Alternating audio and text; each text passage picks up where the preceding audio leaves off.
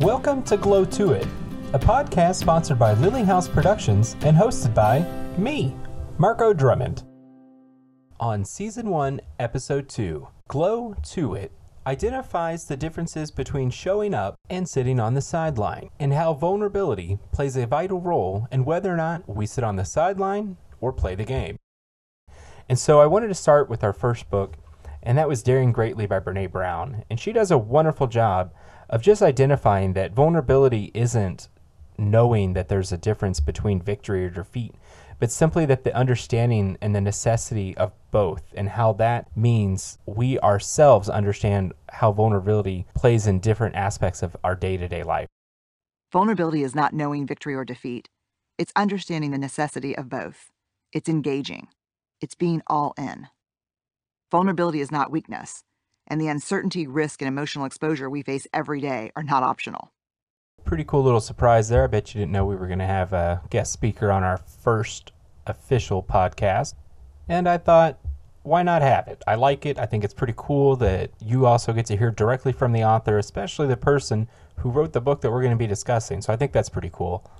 And there, there'll definitely be more of that. So to continue back on topic, vulnerability means that we dare to show up and be seen. Not sitting on the sideline, not waiting for something to happen, I know that a lot of people use the word manifestation. I think that's great if you're somebody of faith. And I think that's wonderful if you're actively taking the steps to work towards something. But simply sitting on the sideline and judging and hoping and, and praying that something will come about that's positive for you, either monetarily or you're hoping for that art expo and, and that they pick you to be hosted in that gallery. It's being able to put yourself out there going into those shops, going into the galleries, going into spaces that you aren't feeling comfortable in and expressing yourself and showing that you want to play the game and you want to be a part of it. Our willingness to own and engage with our vulnerability determines the depth of our courage and the clarity of our purpose. Brene does a great job of going through different examples in her book as we identify just what that means and, and how we can utilize our own vulnerabilities to succeed in life. I think that being uncomfortable means that we have to understand that that emotion and that uncomfortableness is us realizing and internalizing that we have vulnerabilities of either that situation, how we present ourselves, how we communicate, and knowing that what makes us scared or what defines why we are there, or even if we should be there, really helps to equate that our own vulnerabilities determine whether or not we succeed in life. And this is one of the aspects that I like to focus on, especially at the beginning of our series. When we spend our lives waiting until we're perfect or bulletproof before we walk into the arena, we ultimately sacrifice relationships and opportunities that may not be recoverable. We squander our precious time, and we turn our backs on our gifts, those unique contributions that only we can make. Perfect and bulletproof are seductive, but they don't exist in the human experience wow. Does she not give you goosebumps? Just amazing. This is why I love Brene Brown. She literally helped me to identify just how playing the game and getting involved and dealing with my own vulnerabilities allowed me to take chances that I, I never thought I would take. From graduating high school early and moving to St. Joe to go to Missouri Western, it was a whole new venture. And she was just now coming out and doing her TED Talks and writing her books about vulnerability and, and dealing with shame and narcissism and things like that. And it helped me to take the leap that I needed when I had already been working five years full time at um, an employer that I, I love the impact that we made in the community, but I knew that wasn't my long term thing. I knew I didn't want to work in the nonprofit world and stay with the Chamber of Commerce and World Trade Center. I knew I wanted to get into the service realm. My family have all come from uh, the military background. I mean, my mom and her family traveled from the East Coast to the West Coast, and she grew up in um, Washington, and she's a Florida gal. So we already have had that generational ability to provide service to our, our common citizen. And my dad being in the Navy and my great grandfather serving in World War II, I knew that the business community and the idea of making money, it's enticing and it's it's something that I thought someday I would want. But I decided, nope, I, I want to go into the service world. And I knew that I wasn't able to go into the military, partly because of the don't ask, don't tell. And since I couldn't make that endeavor, I decided that I wanted to go into emergency management. And to do that meant I would either have to continue on with my education past my baccalaureate or go on to um, the state emergency management agency. And, and so that's what I did. I ended up taking the leap, dealing with my vulnerability of being accepted into a new space, a new environment, and taking a huge risk. You know, I went from a pretty decent income and living on my own and being able to, you know, be an adult and adapt and grow into this society and live the city urban life. And it was quickly decided that I, if I wanted to go that route of serviceability, I was going to have to move. And so I packed up, moved to Jeff City, and started working in emergency management. And I understood that I needed to start at the bottom. Nowhere can you go can you start at the top and and having that expectation that on day 1 I should be, you know, vice president of something. It, it was an ignorant thought and I'm glad that I was able to start off as an assistant. I started off as an admin assistant to our response chief and he got to know me. And shortly after just three weeks, I was promoted to an emergency management officer working in our state watch center. So now I'm in a new job. I'm in a new environment. I'm completely unaware of just how many new vulnerabilities I'm seeing come to fruition. I'm seeing come to the light. And I know that I've got to deal with them. And I can't just internalize every single um, you know, issue that I think could be happening or, or the paranoia behind that.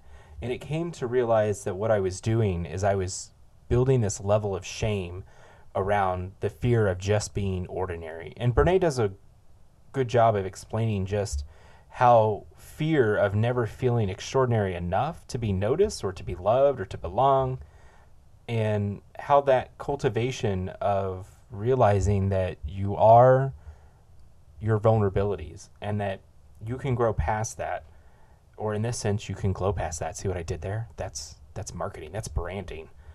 Um, but actually seeing that the simple act of humanizing our problems and how we can shed our own light on them really helps stigmatize against the label of this shame led narcissistic level of um, vulnerability. And that was something quickly I had to come with, especially learning that I'm in an entirely new world, an emergency management world that I have no experience. I did not go to college for that. I went to college for business, communication, and entrepreneurship and marketing. I did not go to college for emergency management. And so I had to adapt and overcome, and I took the opportunities that were there. You know, FEMA offers a wonderful online program where they've got a school that you can go in, and it's the Emergency Management Institute, and take as many courses as you want for free.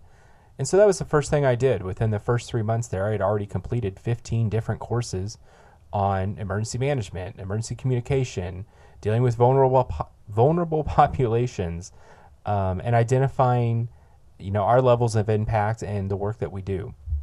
And so I think this is one of the things that we expand on, and one of the things that I think each of us can compare our own experiences and our own stories to is this understanding that dealing with our own vulnerabilities is literally going to make the difference between whether or not we reach the levels that we want to see in life, whether or not we glow to our highest potential, and whether or not we move to different cities, take the risks. If we go back to college, if we decide I'm going to fly across the world because I've never been to a foreign country and I want to expand my own culture and with that comes with, you know, will they like me? Will I be able to connect with somebody there? Will I be able to say that yes, I'm I'm feeling that I've expanded my knowledge on the world and that I've grown internally and I want to share that with everyone. Those are the things that I think people struggle with. And I, I commend the ones that take that risk and, and decide to show up to the arena. And I, have got to call out my mom. I, I love her to death, and she and I went to community college together, and that's that's something that's such a unique experience. And at 50 years old, she decided to go back and get her degree. And it was something that had always haunted her for years. And she had dropped out of high school and decided that after 30 some years of working in the in insurance and working to um, provide services in the healthcare industry, she decided to go back to school. And I, I, still to this day am shocked because nobody can you cheat off of in your psychology test or your paperwork and see where you're at in the book than the person sitting next to you who happens to be your mom. So I, I, I think that's just such a cool story. And it, it's an inspiration. And it's one of the things that I think really shows that she accepted her vulnerability. She understood that the arena was it was small. It was a micro arena. It was community college. But to where I might see that or where somebody who's, you know, 17, turning 18, about to graduate high school and have to consider what school to go to, she's 50. She's a single mom. She's got two kids at home.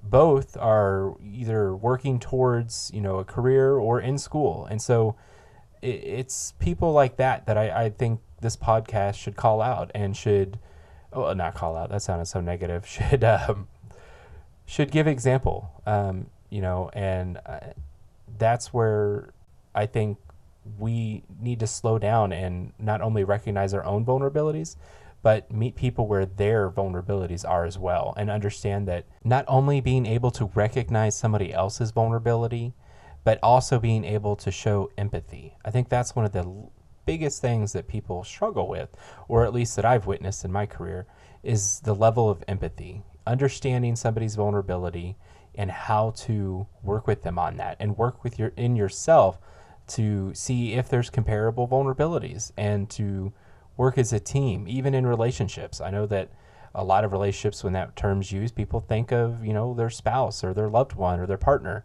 And it's it's the relationships between our coworkers and our bank teller and the person at the drive-through.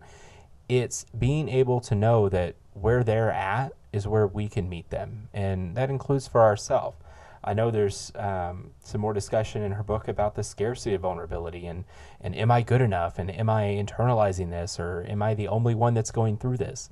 And being able to share our vulnerabilities and arrive to the game and share that with people recognizes that we're all in the same boat. We are all human.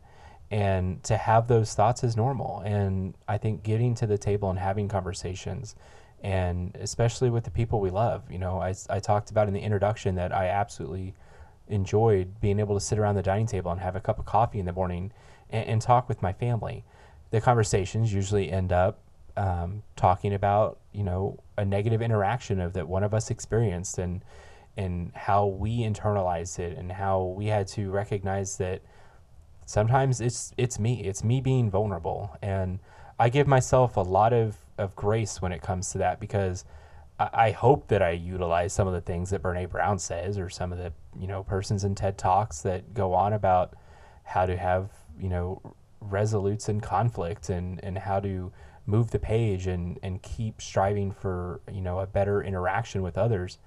And 99% of the time it comes back to yeah i was just being a you know and i just needed to calm down and i needed to recognize what they were saying and not just the importance of how it was being said, but really listening in and that's that's one of my biggest things that I, I, I want to work on and I think that having the mechanisms that are utilized in Brene's teachings and in her books and in, in her TED Talks and listening to the advice that she gives, you know, um, the way that you talk to yourself is just as important as the way you talk to others you know, she goes on to discuss what it is to have, um, you know, a shame party and and how those can be negative and how we want to just sit around and internalize, you know, what mistakes we made or what we wish we would have done.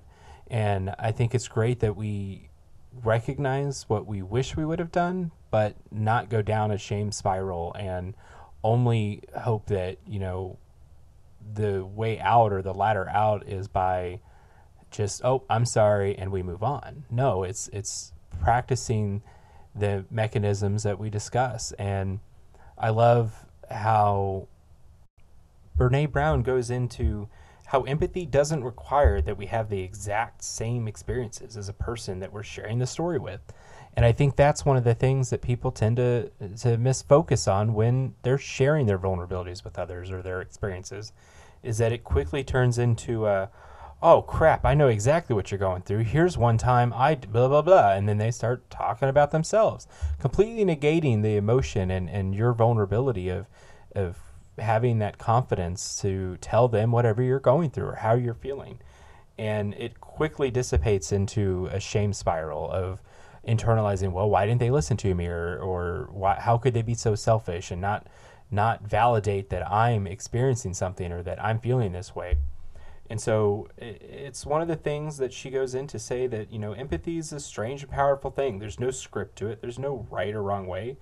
It's just simply listening, holding that space, and without judgment, and emotionally connecting with the person while communicating the simple message of healing and that you're not alone and I can be here for you and I want to be here for you and I'm your you know your person and that's one of the things that I, I, think is so great, and that's one of the biggest takeaways I have from her book. And I recognize that some people just don't have that level of empathy. And knowing that, I know not to so much internalize that, you know, when they pivot the conversation to themselves in that vulnerable state, that they themselves are, you know, subliminally showing their vulnerability, that they don't know how to show or provide empathy. And I think this is something that we look at as to how we're raised, how how people are taught different skills just simply by, you know, copying their parents' interactions and it's it's something I think a lot of us connect with. I mean, how many of us ever say like I'm never going to be like my dad and then, you know, 20 years down the road you're having a scotch at 2 in the morning after a hard day's work because that's just what happens. And now you're an angry old grouch. And I'm not saying that's me, but after a 16 hour shift in my boots, and I've been running around between warehouses and delivering PPE, by the time I get home, I am one old, grouchy 50 year old man. But getting back to recognizing just how vulnerability plays into the levels of how we're parented, you know, from our parents and how we hope to be able to have the mechanisms and the skills and the training and and use those newfound knowledges in our own you know parenting of our children. And I, I think she does a wonderful job. So i think if you're somebody who wants to identify you know ways and mechanisms to expand your communicative style or just being able to recognize your own vulnerabilities and and that of your children i think that's a great chapter to read. She takes the time to to you know spend I mean a good fourth of her book on just this topic. And I could go on for hours. I mean we're already into it about 20 minutes so I won't keep going. But I, I think that's that's something that um, I appreciate about her is that she took the recognition of not only realizing that we ourselves have vulnerabilities but sometimes we absorb the vulnerabilities of our parents and and being able to stop you know that chain from you know growing I mean, we've all seen different comics or strips of, you know, the the grandpa yelling at his daughter, and then the daughter yelling at her kid, and then the kids, you know, two years old yelling at the baby or the dog. I mean, it it all disseminates, and those ugly emotions and the way we mistreat and the way we harmfully communicate all get taught, and it's a learned behavior, and it's something that it's a cycle that I I hope to you know break, and I think adapting myself into reading these and starting this podcast is is a way of doing that. And it's it's a coping mechanism really. And so in my final thoughts i would say you know being able to recognize our own vulnerabilities is key in how we adapt to a world full of shame and and neglect and negative energies and, and ill-willed communication and i think understanding our own vulnerabilities, learning from those vulnerabilities and the interactions around us, and seeing that, you know, everybody's human. And that recognition or that rec- recognition, what the hell am I trying to say? Realization really helps to keep people. Damn, now I lost my whole train of thought. The hell was I saying? This recognition of these vulnerabilities, not only in ourselves, but the people that surround us and the people that make up our lives, is vital to the way we interact and the way that we move forward in our lives and how we communicate. And I think Brene does a wonderful job And so, if you haven't read Daring Greatly, I, I really encourage you to. And thank you for taking the time to listen to t- today's episode. And you can tell it's it's a longer one. I'm stuttering. I'm losing my train of thought. So y'all know what time it is. It's it's time to go and it's time to glow up. So I'll leave you with this. Thank you so much, and continue on uh, listening and expanding and growing your mind. We must walk into the arena, whatever it may be a new relationship, an important meeting, our creative process, or a difficult family conversation, with the courage and the willingness to engage. Rather than sitting on the sidelines and hurling judgment and advice, we must dare to show up and let ourselves be seen. This is vulnerability. This is daring greatly.